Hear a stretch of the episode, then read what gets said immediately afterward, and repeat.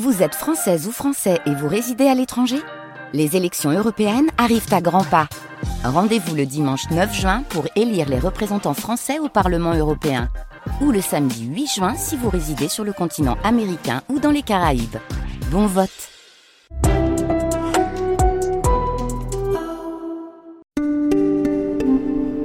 L'Algérie algérienne est en marche.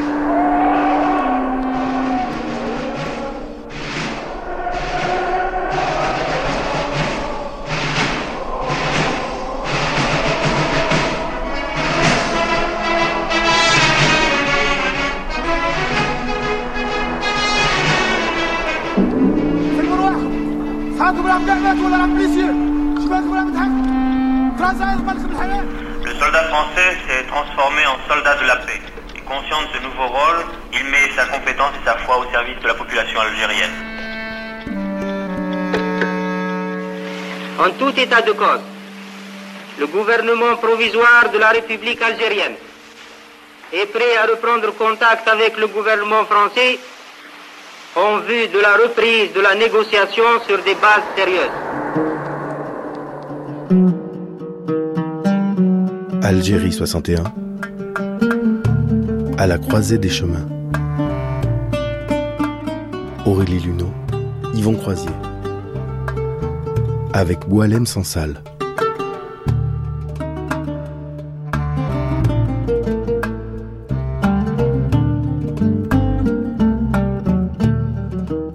deuxième temps de notre grande traversée consacrée toute cette semaine à l'Algérie 1961, à la croisée des chemins 1961, l'année des négociations et une année violente, celle où tout se joue, où tout bascule, celle des espoirs et des incompréhensions aussi, comme dans l'armée par exemple, le paradoxe d'une guerre gagnée sur le terrain militaire et qui laisse poindre à l'horizon la victoire politique du camp adverse. Et donc dans ce troisième débat de la série, il nous est apparu utile et nécessaire de questionner la part de cette guerre d'Algérie qui a marqué le monde militaire et les enseignements que l'on en a tirés. De quelle façon euh, la guerre, la contre-guérilla même à laquelle les militaires français se sont livrés, et eh bien de quelle façon cette contre-guérilla a-t-elle pu devenir une école en d'autres lieux et en d'autres époques jusqu'à aujourd'hui? Avec nous pour en débattre trois invités. Gérard Chalian, bonjour. Bonjour. J'ai envie de dire géostratège, écrivain, historien, spécialiste de l'étude des conflits armés, alors et surtout des conflits irréguliers, les guérillas. Et on vous doit notamment, euh, enfin beaucoup de livres. Mais là, je vais citer le livre intitulé Guérilla au pluriel, paru chez Hachette Littérature. Il y a aussi cet entretien euh, magnifique avec euh, Thierry Garcin, et paru chez l'Aube. Ça s'appelle L'aventureux. Et puis le dernier sorti, La pointe du couteau, c'est chez Robert Laffont. À côté Rémi Porte. Bonjour. Bonjour. Vous êtes historien, euh, docteur habilité, spécialiste de la Première Guerre mondiale et de la guerre d'Indochine et chef du bureau recherche du Centre de doctrine d'emploi des forces de l'armée de terre. Et en duplex de nos studios euh, à Aix, Jean-Charles Geoffrey, vous nous entendez? Parfaitement. Bonjour. Et vous êtes professeur des universités à Sciences Po Aix, titulaire de la chaire d'histoire de la défense, spécialiste vous aussi de la guerre d'Algérie et vous êtes intéressé plus récemment à l'Afghanistan. Et pour citer quelques-uns de vos ouvrages, on peut citer le livre Soldats en Algérie, paru chez Autrement, et puis avec euh, Maurice Weiss, qui était avec nous d'ailleurs hier, euh, lors du débat, vous avez coordonné donc euh, un livre intitulé Militaire et guérilla dans la guerre d'Algérie, paru aux éditions Complexes et toujours avec nous, l'écrivain Bolem Sansal, qui sera à même de réagir et de commenter les propos du débat. Et euh, je précise qu'il est tout récemment titulaire du prix de la paix décerné par les libraires allemands. Alors, partons tout de suite sur la notion euh, de guérilla. Et je me tourne vers vous, euh, Gérard Chalian, parce que vous êtes un, invité un peu à part, j'ai envie de dire, ancien franc-tireur, vous avez participé à des guérillas du côté donc des rebelles. Et en même temps, vous êtes devenu un observateur euh, euh, spécialisé, reconnu euh, du procédé de la guérilla et donc de ces guerres, de ces guerres spécifiques. Alors, c'est quoi une guérilla? Une guérilla, qui signifie petite guerre en espagnol, prend son origine, en tout cas en ce qui concerne le nom, avec l'insurrection espagnole contre l'occupation napoléonienne. C'est un c'est ce qu'on appelle une guerre irrégulière, du faible au fort, et qui existe depuis l'aube des temps. Ça consiste en définitive pour des irréguliers, c'est-à-dire des gens qui ne sont pas des militaires, à fatiguer, harceler, grâce à la surprise, à la mobilité, une armée régulière. Ça marche en général, c'est-à-dire qu'on ne débouche pas sur la victoire dans les guérillas, simplement on affaiblit beaucoup l'adversaire, jusqu'à ce que euh, Mao, le chinois, apporte une modification très importante.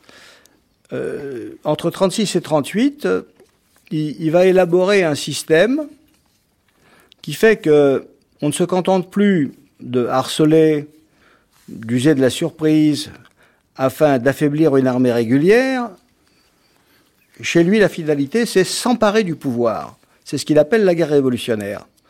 Ça va devenir très important parce que son modèle, il va être imité par les Vietnamiens jusqu'à Dien Bien Phu. Et puis, en gros, parfois par des non-marxistes, ça va être imité aussi, c'est-à-dire, qu'est-ce que c'était ce maoïsme en question? C'était, il s'agit non seulement de faire une guerre militaire, mais il s'agit d'administrer le pays, c'est-à-dire de créer ce qu'on appelle dans le jargon des, des hiérarchies parallèles, remplacer l'administration de l'État par la vôtre. C'est ce que les talibans sont en train de faire à l'heure actuelle dans les zones du sud et de l'est de l'Afghanistan. C'est eux qui rendent la justice. Mmh. Donc euh, cette technique, si vous voulez, c'est la technique qui a été essentiellement utilisée entre 1945 et aujourd'hui dans de très nombreux pays, notamment à l'époque de ce qu'on appelait la décolonisation, et d'une façon générale, elle a remporté beaucoup de succès et elle a connu un certain nombre d'échecs.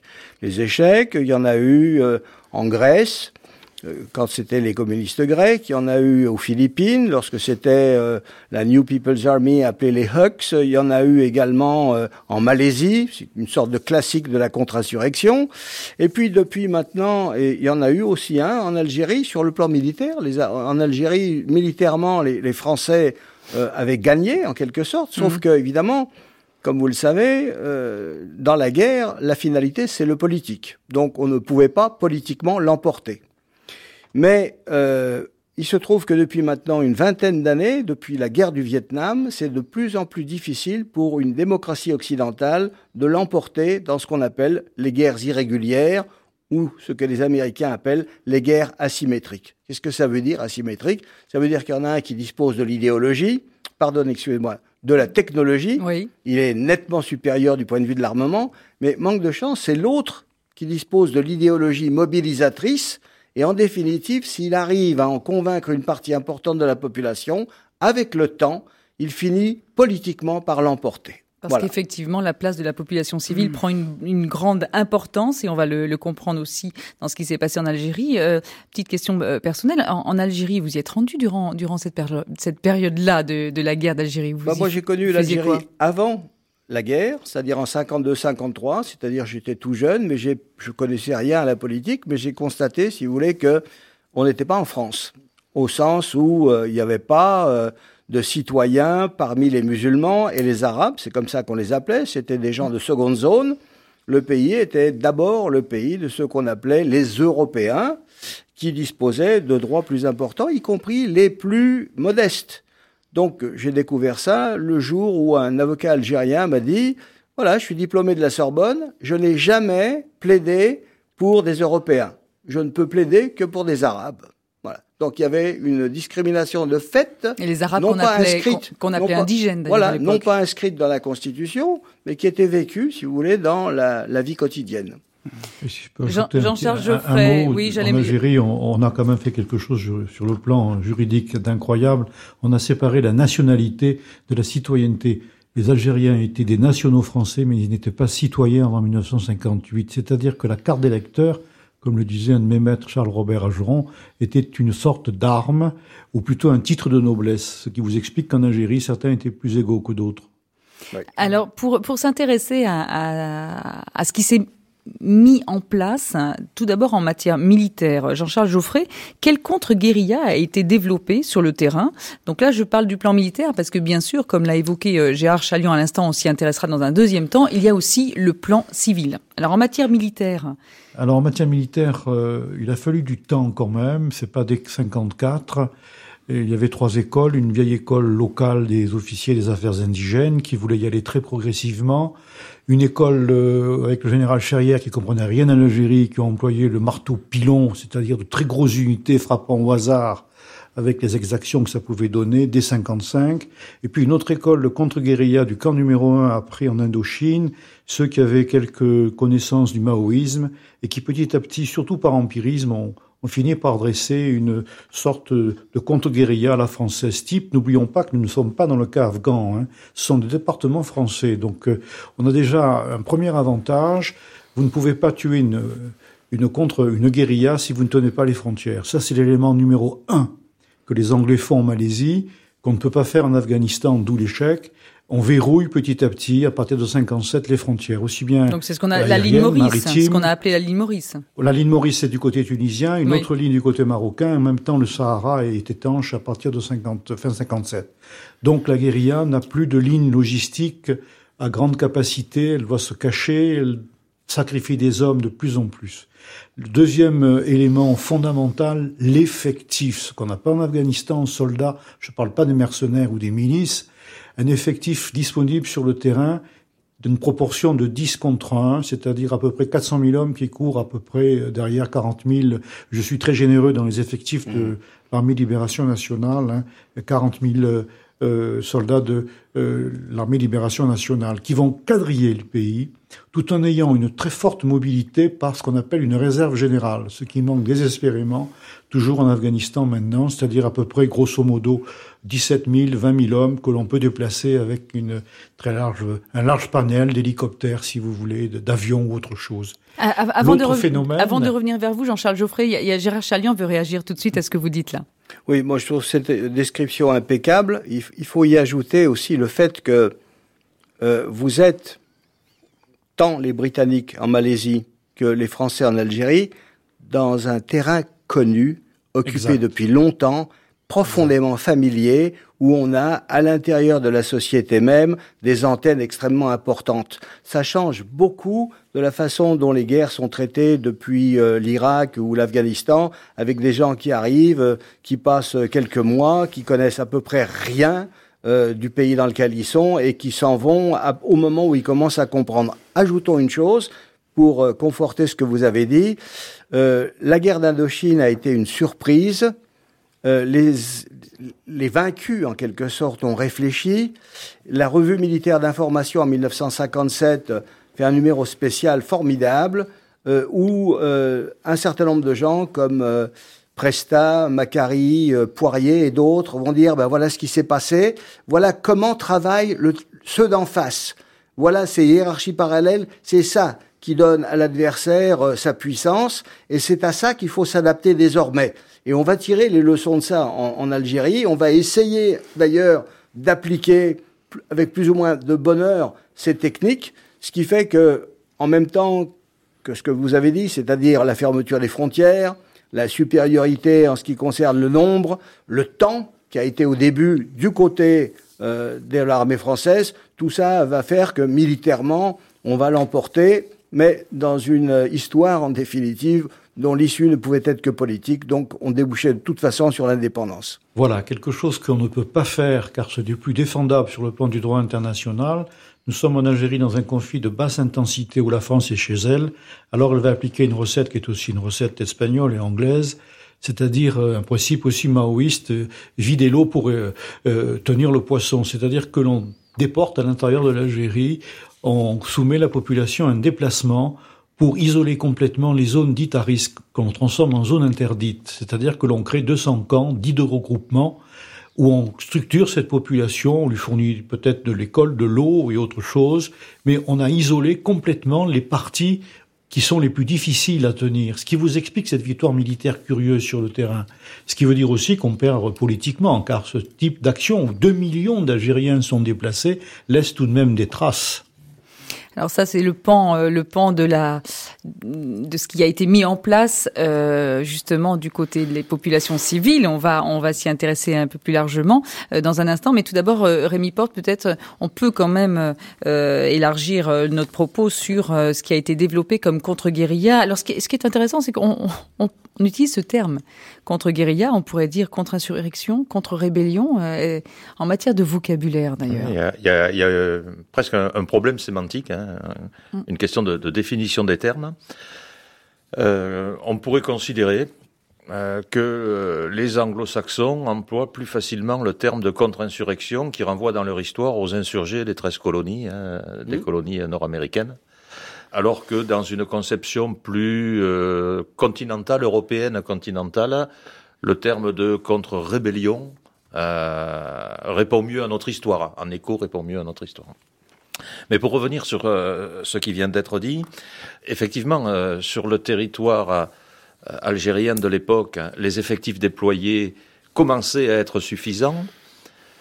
En référence avec l'affaire de Malaisie qui était évoquée également, les Britanniques à l'époque avaient estimé, si ma mémoire est bonne, qu'il faut un rapport de 1 à 15 mmh. ou de 1 à 20, entre 1 et 15 et 1 et 20 c'est-à-dire pour un rebelle, 15 euh, soldats loyalistes en quelque sorte, ça. Hein, de façon à tenir le terrain.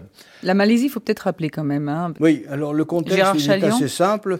Euh, il y avait à l'intérieur de la Malaisie de l'époque une euh, minorité chinoise de 35% et une majorité musulmane de 65%. À l'intérieur de la minorité chinoise, il y avait une petite minorité qu'on appelait les squatters et qui se trouvait plutôt en forêt c'est parmi ceux-là que la propagande communiste avait été la plus instrumentalisée et il y a eu effectivement une rébellion d'une certaine importance.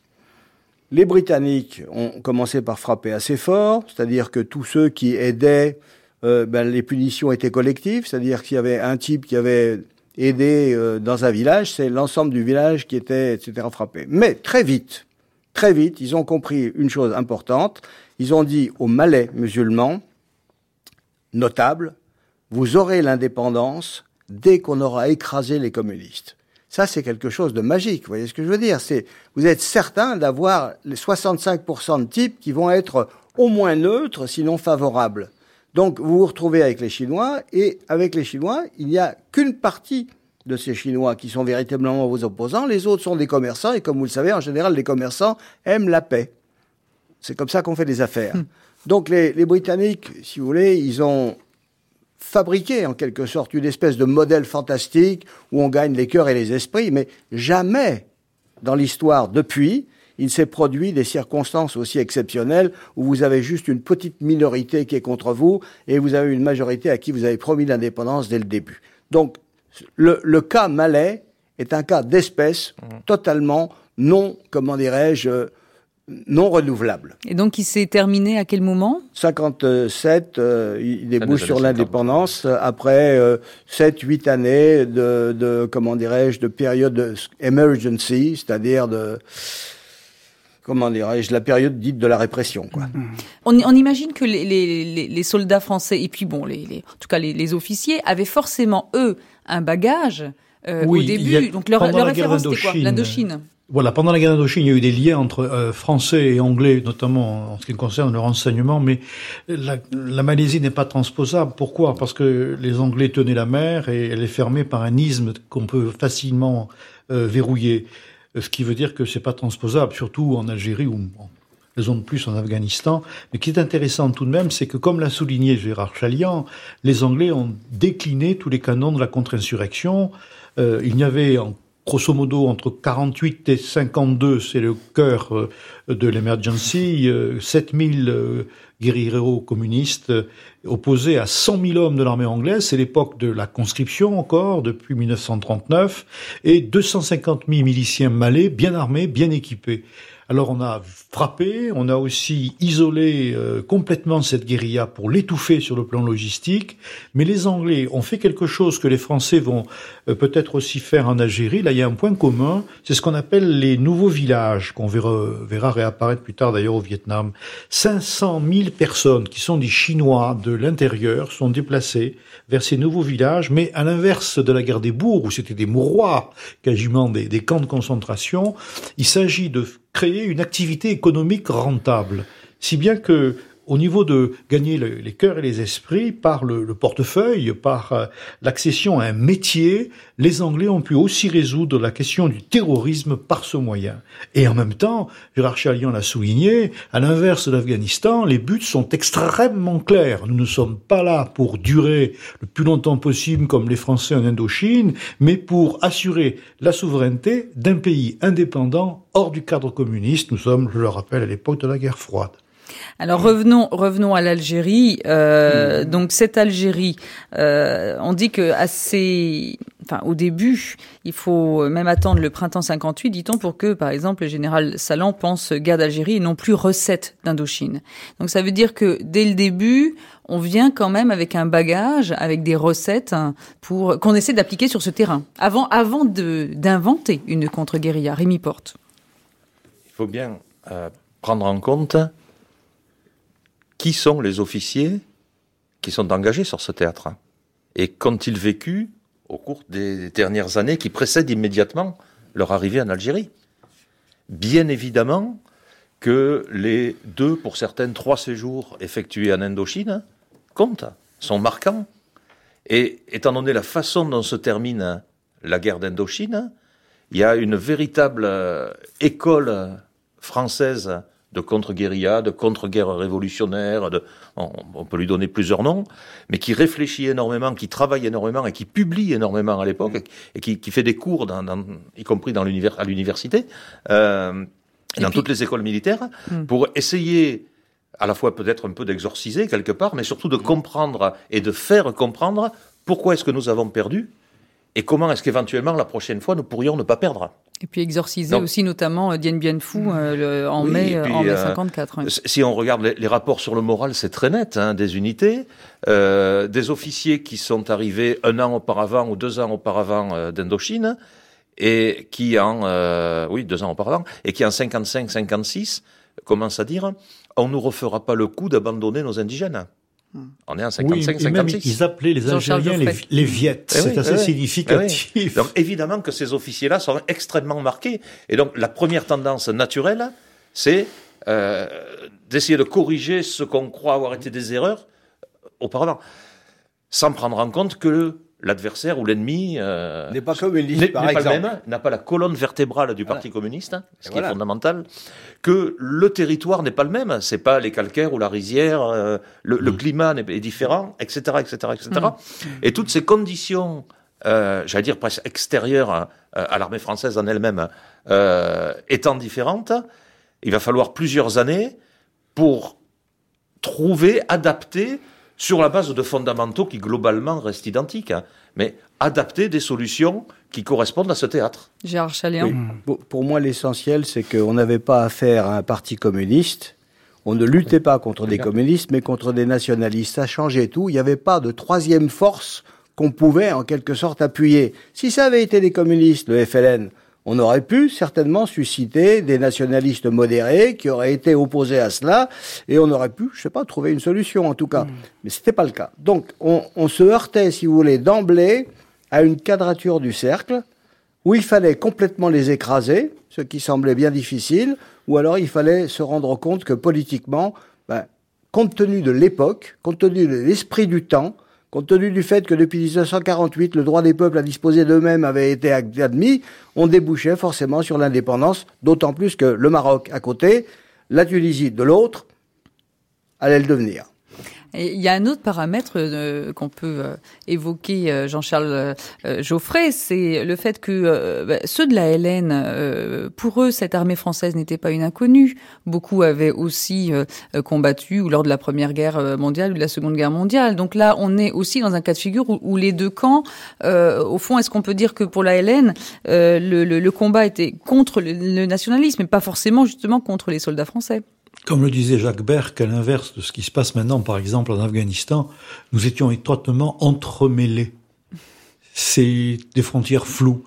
Euh, peut-être connaissez-vous l'honneur d'un capitaine. En face, il y avait des sous-officiers, des officiers qui avaient servi la France en Indochine, euh, à Verdun ou pendant la Seconde Guerre mondiale, qui avaient aussi acquis une technique.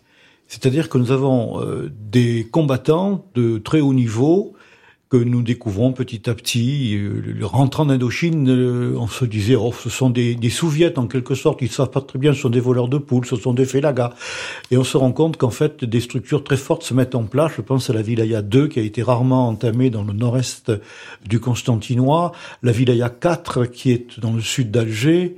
Euh, ce sont des, des, structures particulièrement efficaces pour euh, se disperser, attaquer, créer la surprise, durer euh, il y a euh, petit à petit, on le verra avec Bijard, par ceux qui combattent vraiment sur le terrain, une certaine admiration, et parfois même on laisse échapper, parfois, parfois, c'est rare, le mot camarade, en tant que cadre euh, d'une armée qu'on reconnaît du bout de lèvres parfois. Bolem Sansal, je me tourne vers vous parce que euh, je rappelle qu'à l'époque, en 1961, vous étiez enfant. Euh, bon, vous viviez à Alger, je crois. Dans vos souvenirs, euh, de quelle façon est-ce que vous, vous apparaissent ces soldats français et cette armée française? Mm. D'abord, je voudrais faire une remarque un peu d'ordre général sur, reprenons le terme de l'asymétrie. Donc, le terme asymétrie renvoie à, à des paramètres militaires.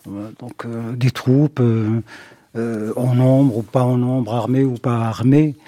Euh, en fait, moi je dirais que la symétrie est dans le discours.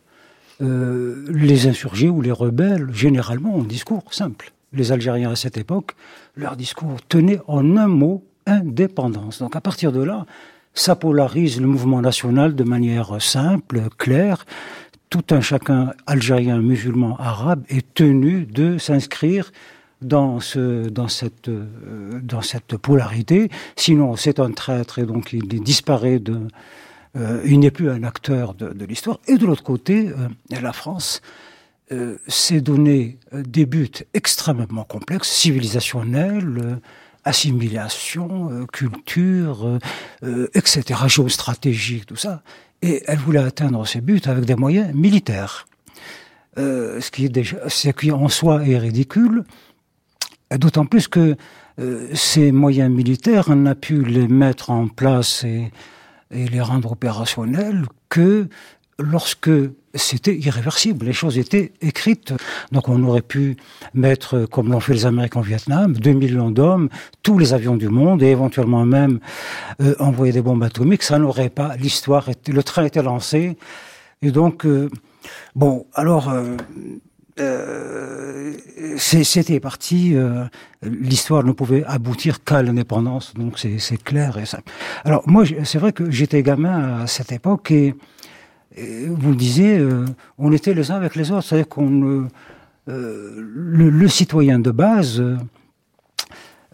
très jeune, était sommé d'être là ou là. moi, je me souviens les premières années où la guerre n'était pas évidente. On bah, je pense qu'on vivait ensemble. J'ai pas le souvenir de, de, de, je veux dire, de, compartiments, de les pauvres étaient avec les pauvres, quelle que soit leur, religion ou leur, leur truc, et, les riches étaient avec les riches, point. Et puis une fois que la guerre était, euh, lancée, eh ben, on a été obligé de. Donc, euh, euh, moi, je, sais que durant cette période-là, nous avons déménagé au moins dix fois. Pourquoi Parce qu'on rattrapé par la guerre.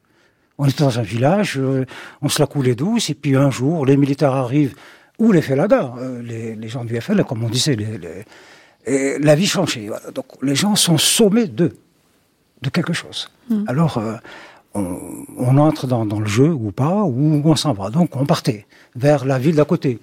Euh, quand on a les moyens, ben, on s'installe dans la ville euh, et on reprend une vie à peu près normale jusqu'au moment où on est sommé de nouveau. Sinon, on va remplir les bidonvilles des grandes villes. Euh, dans les bidonvilles, il y a un, semblant de, sécurité. Et ça a été comme ça jusqu'à l'indépendance. Et, et entre 57 et 62, nous avons changé, je crois, cinq fois de quartier. Moi, j'habitais Bellecour, c'était un quartier un peu comme ça, c'était vraiment la tour de Babel. Et puis on, euh, est parti vers euh, euh, un quartier de Bellecour où, où il n'y avait pas d'Européens, il n'y avait que des musulmans. Les Européens eux-mêmes ont quitté les quartiers arabes et musulmans pour aller dans des quartiers. Et donc, à un moment donné, l'histoire se fait d'elle-même. Je veux dire, au-delà des, des, des, stratèges qui, dans les bureaux, dans les ministères, ou les experts, ou les militaires, qui développent des théories, des machins, l'histoire, à un moment donné, se fait toute seule, en bas pas en haut, elle se fait en bas. Et donc c'est un peu au hasard des choses, au hasard des circonstances, des, des, événements. Des... Et l'image, l'image des militaires que vous aviez euh, enfant euh, à l'époque? Vous vous bah, Deux périodes, une période, bon, euh, me semble-t-il, assez indifférente ou même sympathique. On pouvait les, les regarder, ils étaient bien habillés, les léopards, tout ça avec leurs équipements, on était admiratifs. Euh, à les voir et puis, puis à fur et à mesure que les choses avançaient, ça, ça devenait, ça devenait un peu, parce que, voilà, donc. Euh, même enfant, on pouvait être suspect aux yeux des combattants, mais pas seulement de l'armée française, ou du FLN aussi. Euh, attention, parce qu'il faut, faut le, la population, à un moment donné, a pu être euh, prise entre deux, les deux, mâchoires de l'étau. Hein. Jean... c'est pas évident. Hein, Jean-Charles Geoffrey, je me tourne vers vous parce que là, ce que dit euh, Boilem Sansal, c'est euh, c'est aussi euh, typiquement le, la mission euh, qui a été celle de, de l'armée française, c'est-à-dire il y avait le, le, la contre-guérilla sur le plan plus militaire, mais il y avait aussi la contre-guérilla sur le plan civil, et il fallait quand même gagner les cœurs et les esprits. Alors qu'est-ce que on a tenté de mettre en place? Qu'est-ce qu'on a mis en place? Puis, d'après le, témoignage de, de Boilem Sansal, c'est vrai que euh, peut se poser la question de la réussite ou pas sur ce terrain-là. Je crois que le drame de l'Algérie française, c'est qu'elle n'a été française par les mesures que l'on a prises que dans le dernier quart d'heure.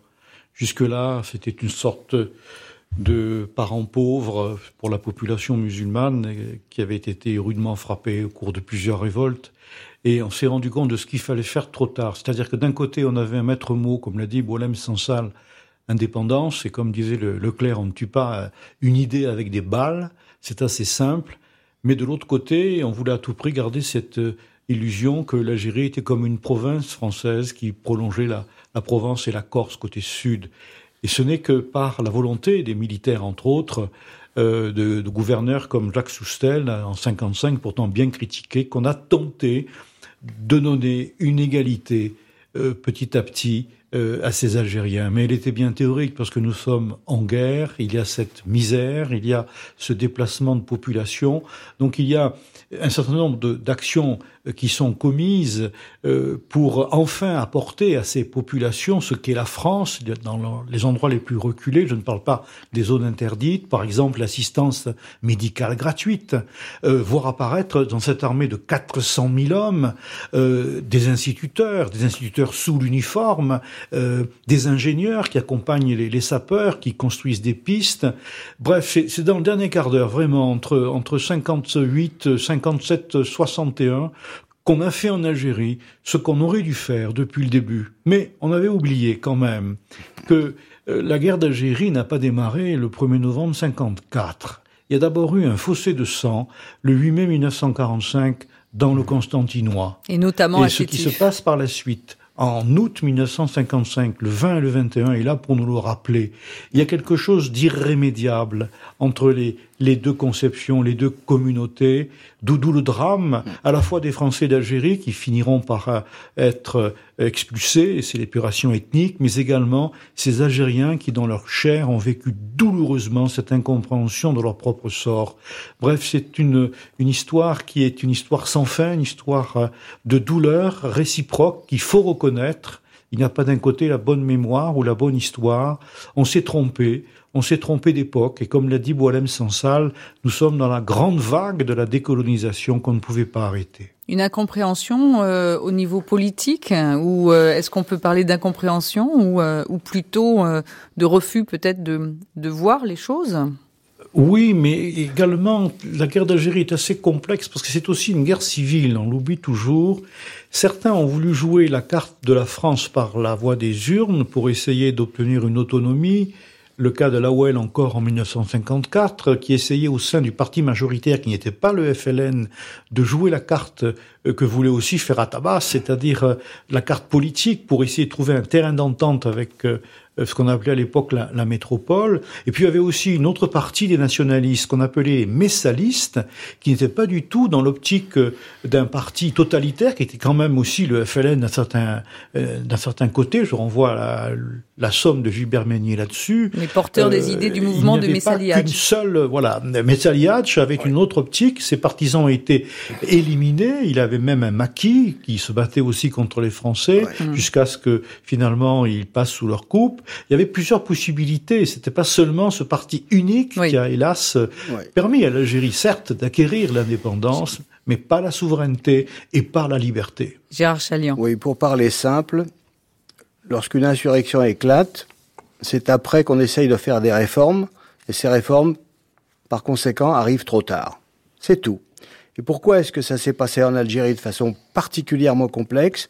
Il faut quand même qu'on le dise, c'est qu'il y avait un million d'Européens c'est-à-dire qu'on est dans une situation particulière d'occupation du terrain qui compliquait considérablement les choses et qui permettait à certains de dire que l'Algérie était française. Avec cette euh, occupation de facto, on était dans un cas de figure où effectivement on frôle ce qu'on appelle la guerre civile, avec à l'intérieur de la société algérienne des comment dirais-je des antagonismes extrêmement profonds.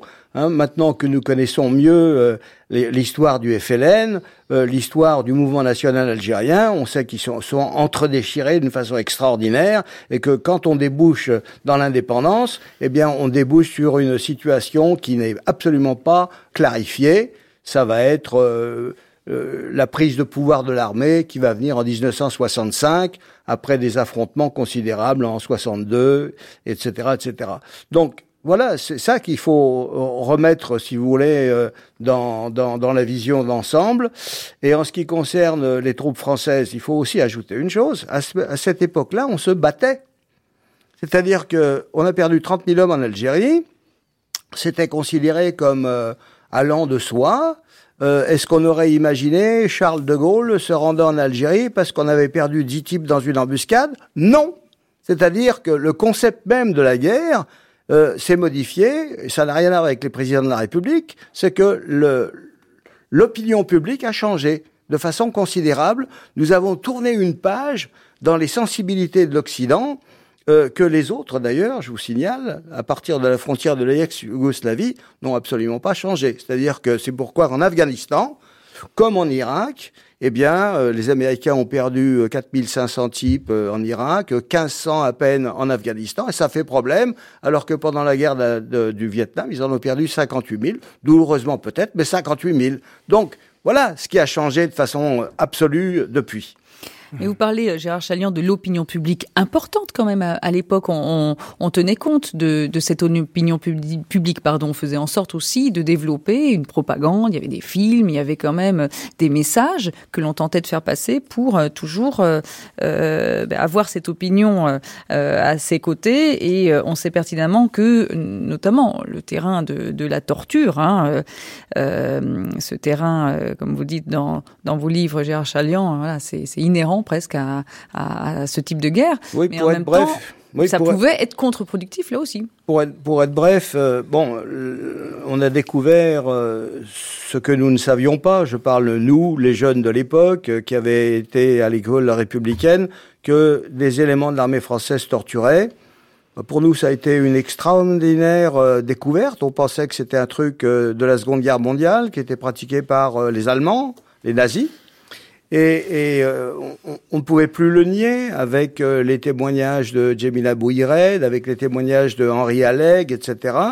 Par la suite, d'ailleurs, euh, mes connaissances se sont largement élargies. Je sais que dans les guerres de type colonial ou néocolonial, toutes les armées torturent que c'est inhérent à ce type mm. de conflit. Mais dans l'opinion publique française, ça a eu son impact. Je dirais qu'au début, la guerre paraissait comme peut-être possible. Euh, en 54, 55, c'était euh, comment dirais-je euh, hésitant. Et puis petit à petit, le parti de la, disons, de la paix a grossi. Puis ensuite, le parti qui était opposé à la guerre, je dirais à partir de 61, était nettement, nettement majoritaire. ça, ça modifie forcément les opinions publiques. Rémi Porte. Je, pense qu'à l'époque, hein, 58, 59, 60, 61 euh, l'augmentation que constate l'IFOP, d'ailleurs, dans ses sondages de l'époque, hein, sur, euh, sur la métropole euh, de l'opposition à la poursuite de la guerre, tient à la fois la présence de contingents, oui. Hein. il faut le rappeler, les chiffres, 1 million 200 000 appelés sur la totalité de la guerre d'Algérie. Plus on a d'appelés et de rappelés, euh, moins la métropole soutient. Oui, surtout que c'était 27 mois la durée du service. Et puis euh, une préoccupation euh, peut-être plus plus économique. Hein. On est en phase de, de reconstruction euh, sur l'Hexagone, on est en phase de retour à une certaine croissance économique. Et euh, est-ce que le pays va encore longtemps supporter le coût de ces opérations, etc., etc. Donc il y, a tous ces paramètres qui jouent. Hein, Tout à fait. Paramètres.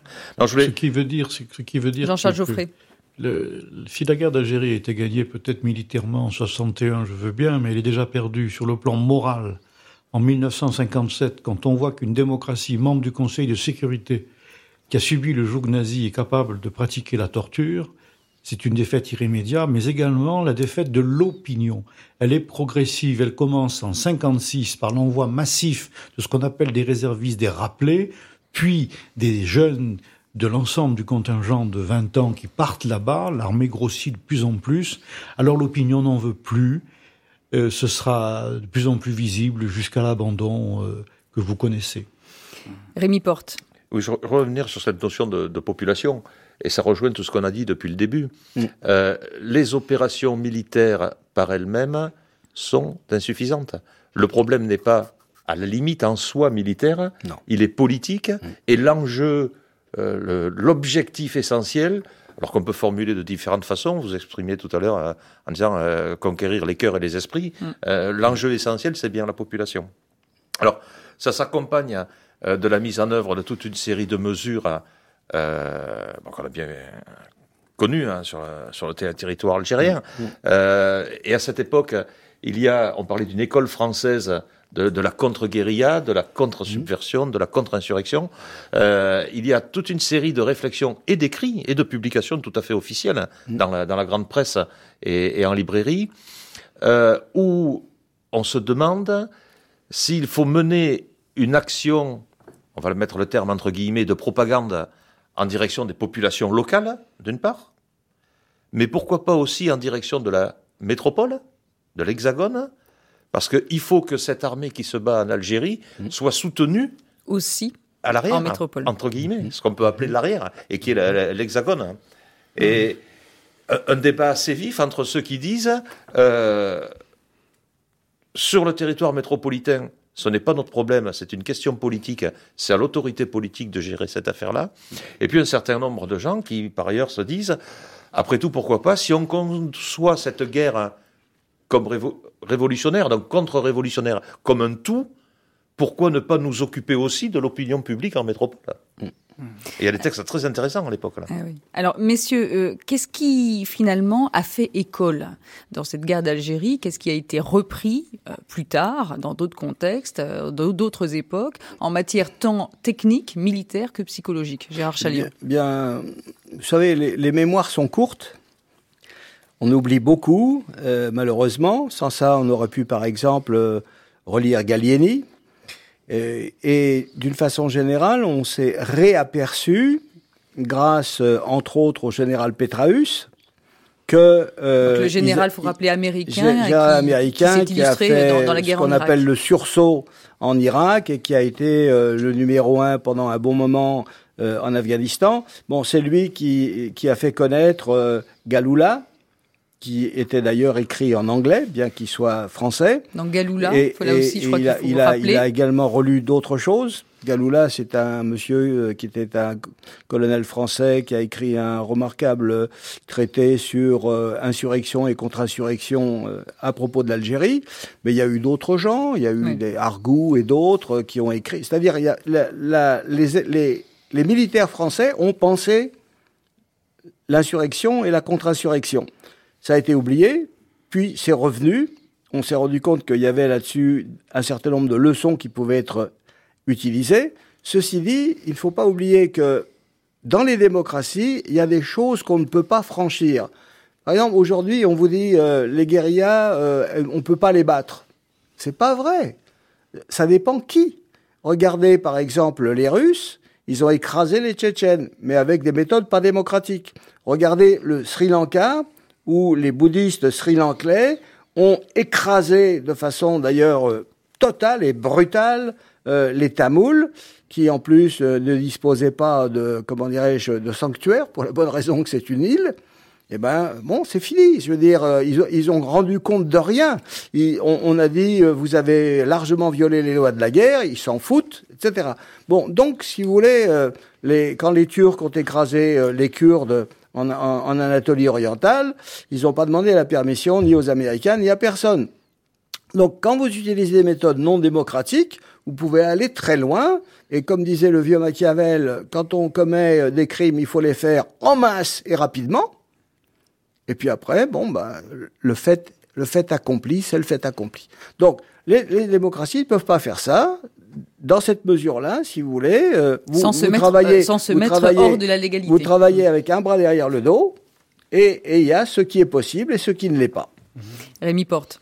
Oui, en fait, l'héritage hein, euh, technique euh, est assez faible, parce que immédiatement après 62, l'armée française change complètement de posture. Elle rentre dans une phase de modernisation technique elle est essentiellement orientée, quasi exclusivement au départ, orientée sur le théâtre centre-européen. Mmh. Euh, et la préoccupation, c'est de créer l'armée du XXe siècle dans un environnement nucléaire, atomique. Absolument. Voilà. Donc, les histoires de guérilla, de contre-guérilla, de petites guerres, entre guillemets, coloniales. C'est fini. C'est fini, en pratique. Et puis en plus, les autorités euh, des premiers gouvernements de la Ve République euh, ont quand même tout fait pour que la grande muette le devienne parfaitement. C'est-à-dire que autant les militaires écrivaient énormément sous les troisième et quatrième républiques, autant au début de la cinquième république, euh, il n'y a aucune expression publique de militaires. Oui, c'est interdit de penser. officiel. C'est interdit de penser. Et donc on a une espèce de gel, de, de glaciation de la pensée mmh. euh, qui ne commence à, à, réapparaître qu'à partir du milieu des années 80 globalement. Et avec accélération dans les années 90. Par contre, est-ce que, est-ce que en sous-main, il, n'y a pas eu euh, un tout autre théâtre? Moi, je pense à, l'opération Condor, je pense à l'Amérique latine, je pense à, à l'Argentine et à, au fait que des, des, des militaires français, visiblement, ont, ont, été envoyés pour former euh, là-bas les, les, bah, les militaires, dit-on, donc euh, en, en, formant aussi aux méthodes, notamment la torture et le reste. C'est le côté obscur de la force. Oui. Mais il, y a un, côté obscur, Jean-Charles Geoffrey. Oui, tout à fait. La guerre d'Algérie, en fait, on passe notre temps à inventer l'eau chaude. Ce sont les Américains qui nous l'ont fait redécouvrir, mais en fait, euh, on, leur a donné quelques leçons tirées euh, de notre expérience de la bataille d'Alger en 57 à propos de la guerre du Vietnam. Euh, des officiers comme le colonel euh, Paul Ossares, en 61, enseigne à Frobrag, qui est une école, en quelque sorte, de méthode peu orthodoxe pour vaincre une, une guérilla. Les Américains sont déjà, euh, ils ont mis un pied, plus qu'un pied au Vietnam. Ça ne sera, hélas, pas le, la fin en 61.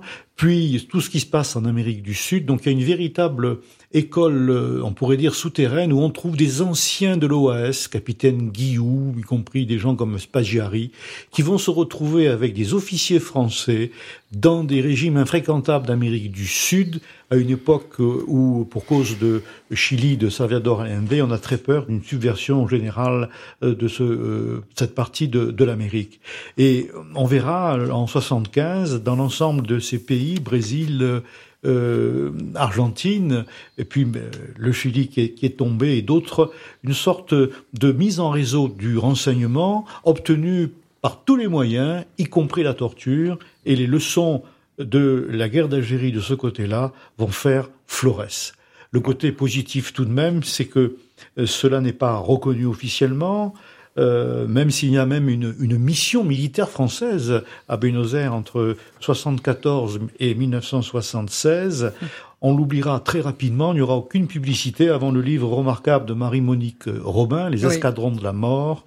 Euh, l'autre côté tout de même de la guerre d'Algérie, c'est que l'armée française y a réfléchi, mais cette fois-ci dans le bon sens, ne plus refaire les mêmes erreurs. C'est l'origine du, du, célèbre Code, de, Code du soldat qui a été euh, publié en 2000 euh, dû au général, euh, grande partie général Bachelet, qui remet l'armée républicaine dans le droit fil des droits et coutumes de la guerre, dans le respect des droits de l'homme et du droit international. Alors sur ce thème, Rémi Porte, et puis ensuite euh, la parole donnée à Bolem Sansal. Oui, pour compléter ce que dit Jean-Charles Geoffrey, euh, et très justement, il, il, a cité quelques noms. Hein. C'est significatif. Euh, ces éléments que l'on retrouve en Amérique latine sont d'abord des individualités sont d'abord des individualités et euh, il est difficile d'y associer je dirais, l'institution militaire en tant que telle. Oui, même, même si, par exemple, le gouvernement français aurait mis en place de, de 59 à 81 une mission militaire française permanente à Buenos Aires. Et Entre faut... 74 et 76, mais auparavant, il y avait des liens. Des dates plus larges, oui. Et qui, voilà. qui étaient donc finalement des conseillers aussi des, oui, des troupes oui, plus, argentines. Hein. Plus des gens de l'OAS qu'on aurait dû poursuivre, mais qu'on avait laissés sur place parce qu'ils étaient extrêmement utiles euh, c'est quand même assez sordide. Vous savez, les États. Euh, Donc c'est l'utilisation des individualités voilà. hein, aussi. Ne, ne s'embarrassent d'aucun moyen pour arriver à leur fin. Et, et alors, pour, pour, pour, faire le lien avec euh, les Américains euh, au Vietnam, euh, il s'agit de mémoire du compte rendu de fin de campagne du dernier commandant en chef américain hein, au Vietnam, ou de, de, son rapport immédiatement antérieur, qui se termine par cette conclusion. Euh, finalement, si nous avions étudié plutôt euh, ce qu'ont fait les Français en Indochine et en Algérie, nous n'aurions pas perdu dix ans. Euh, alors, il ne s'agit pas euh, de dire par là que euh, les opérations menées oui. par la France étaient incroyablement mieux menées. Simplement même si la France avait elle-même perdu du temps sur le terrain, voilà, comme le disait Jean-Charles voilà. C'est de faire ressortir que c'est toujours difficile de s'adapter à un nouveau théâtre d'opération, à un nouvel environnement, et que par ailleurs, les expériences des uns sont très difficilement transmissibles aux autres. Bolem Sansal.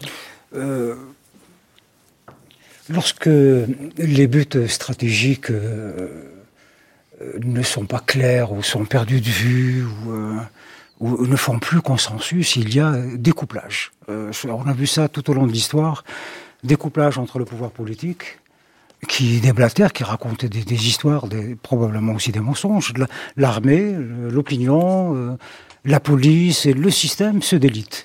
Euh, c'est ce qu'on a vu euh, en France, où euh, mélange des genres, but stratégique flou, euh, garder l'Algérie française ou pas, c'était pas clair. Le fameux "je vous ai compris" qui finalement a, mis tout le monde dans un, à la fois dans, un désarroi to to total, qui a fait que, à un moment donné, les les, euh, les choses se délitent et l'armée c'est euh, française ben, en partie s'est prise en charge elle a décidé finalement d'agir euh, au-delà de, de, de, de, de politique vous avez parlé de, de, de l'OAS enfin, c'est l'aboutissement de d'un délitement de euh, d'un découplage total entre euh, le discours politique et la euh, et les moyens que l'on donne pour la réalisation de ce politique. Mais c'est ce que l'on a vu aussi du côté algérien, où où le FLN euh, euh, a tenu un discours assez, on va dire, assez clair.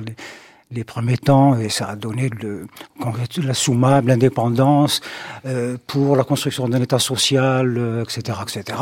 Et puis ensuite, on organise secrètement, en quelque sorte, un congrès, un congrès à Tripoli qui définit de tout autres objectifs. Et on a donc introduit le, un coin entre le machin, et ça a mené à la guerre des Wilayat, à une indépendance ratée, et à ce que nous vivons depuis, c'est-à-dire que euh, nous n'avons ni l'indépendance, ni la liberté, ni euh, ni ce qui était à l'époque rêvé, recherché, euh, la construction de pays, d'une identité, d'une nation. De... Mais il n'est pas trop tard, les guerres ne finissent jamais. même même lorsqu'elles sont terminées, on peut les continuer sous d'autres formes. Mais de toute façon, il faut les continuer sous d'autres formes pour arriver à la paix, parce que c'est ça l'objectif de la guerre, c'est de faire la paix euh, au bout du compte. Alors on a échoué. Euh, eh ben, ce type de rencontre et ce type d'émission, euh, ben, c'est ça, c'est de tout mettre sur la table, de parler clairement, de reconstituer les choses et de et en quelque sorte de euh, tout à l'heure vous disiez que je reprends votre expression parce qu'elle est très belle. Il n'y a pas de brouillon dans la vie mais mais on peut aussi recommencer l'histoire. Euh, voilà. Et donc ce serait euh, c'est presque le mot de la fin. Il nous reste que quelques minutes. Alors à chacun, un petit tour de table, le mot de la fin. Et puis euh, peut-être que vous pouvez nous dire ce que vous attendez aussi euh, les uns les autres de, de cet anniversaire l'an prochain de l'indépendance. Donc en 2012 sera les 50 ans de l'indépendance de l'Algérie. Gérard Chalian, euh, vous pouvez commencer le premier. Et j'ai noté que dans, dans le livre commis avec Thierry Garcin, vous dites les guérillas sont attachantes. Vous êtes poète hein, un peu quand même, beaucoup. Oui, oui, je suis Tout en étant franc-tireur. Je suis poète, je suis franc-tireur. Je, je, je, dis aussi que bon, je m'intéresse euh, au phénomène de la guérilla. Il y a une chose que je trouve absolument euh, extraordinaire dans une guérilla, c'est que une direction commence euh, extrêmement faible et avec l'intelligence, le temps, elle va essayer de transformer cette faiblesse en force. Ce processus m'intéresse, je le trouve extrêmement important. Et j'ai eu la chance d'être plusieurs fois dans des maquis comme ceux des Vietnamiens ou ceux des d'autres comme euh, Amilcar Cabral en Guinée-Bissau ou avec les Érythréens où j'ai vu ça en mouvement, en action parce que j'y suis resté suffisamment de temps pour réellement participer. Voilà. Donc euh, oui, oui, c'est très intéressant comme processus. Il faut pas juste voir ça comme, si vous voulez, euh, un, processus de violence débouchant dans le terrorisme, comme on dit aujourd'hui, puisque tout maintenant s'appelle terrorisme dès qu'on parle de violence. Alors Charles Geoffrey, euh, en vraiment quelques mots. Quelques mots, je voudrais saluer le peuple algérien qui est, qui est toujours, non pas sous le joug, mais dans un espèce de marécage, et qui attend un jour la liberté enfin, et les véritables droits c'est une histoire qui remonte peut-être déjà à l'occupation turque, ottomane.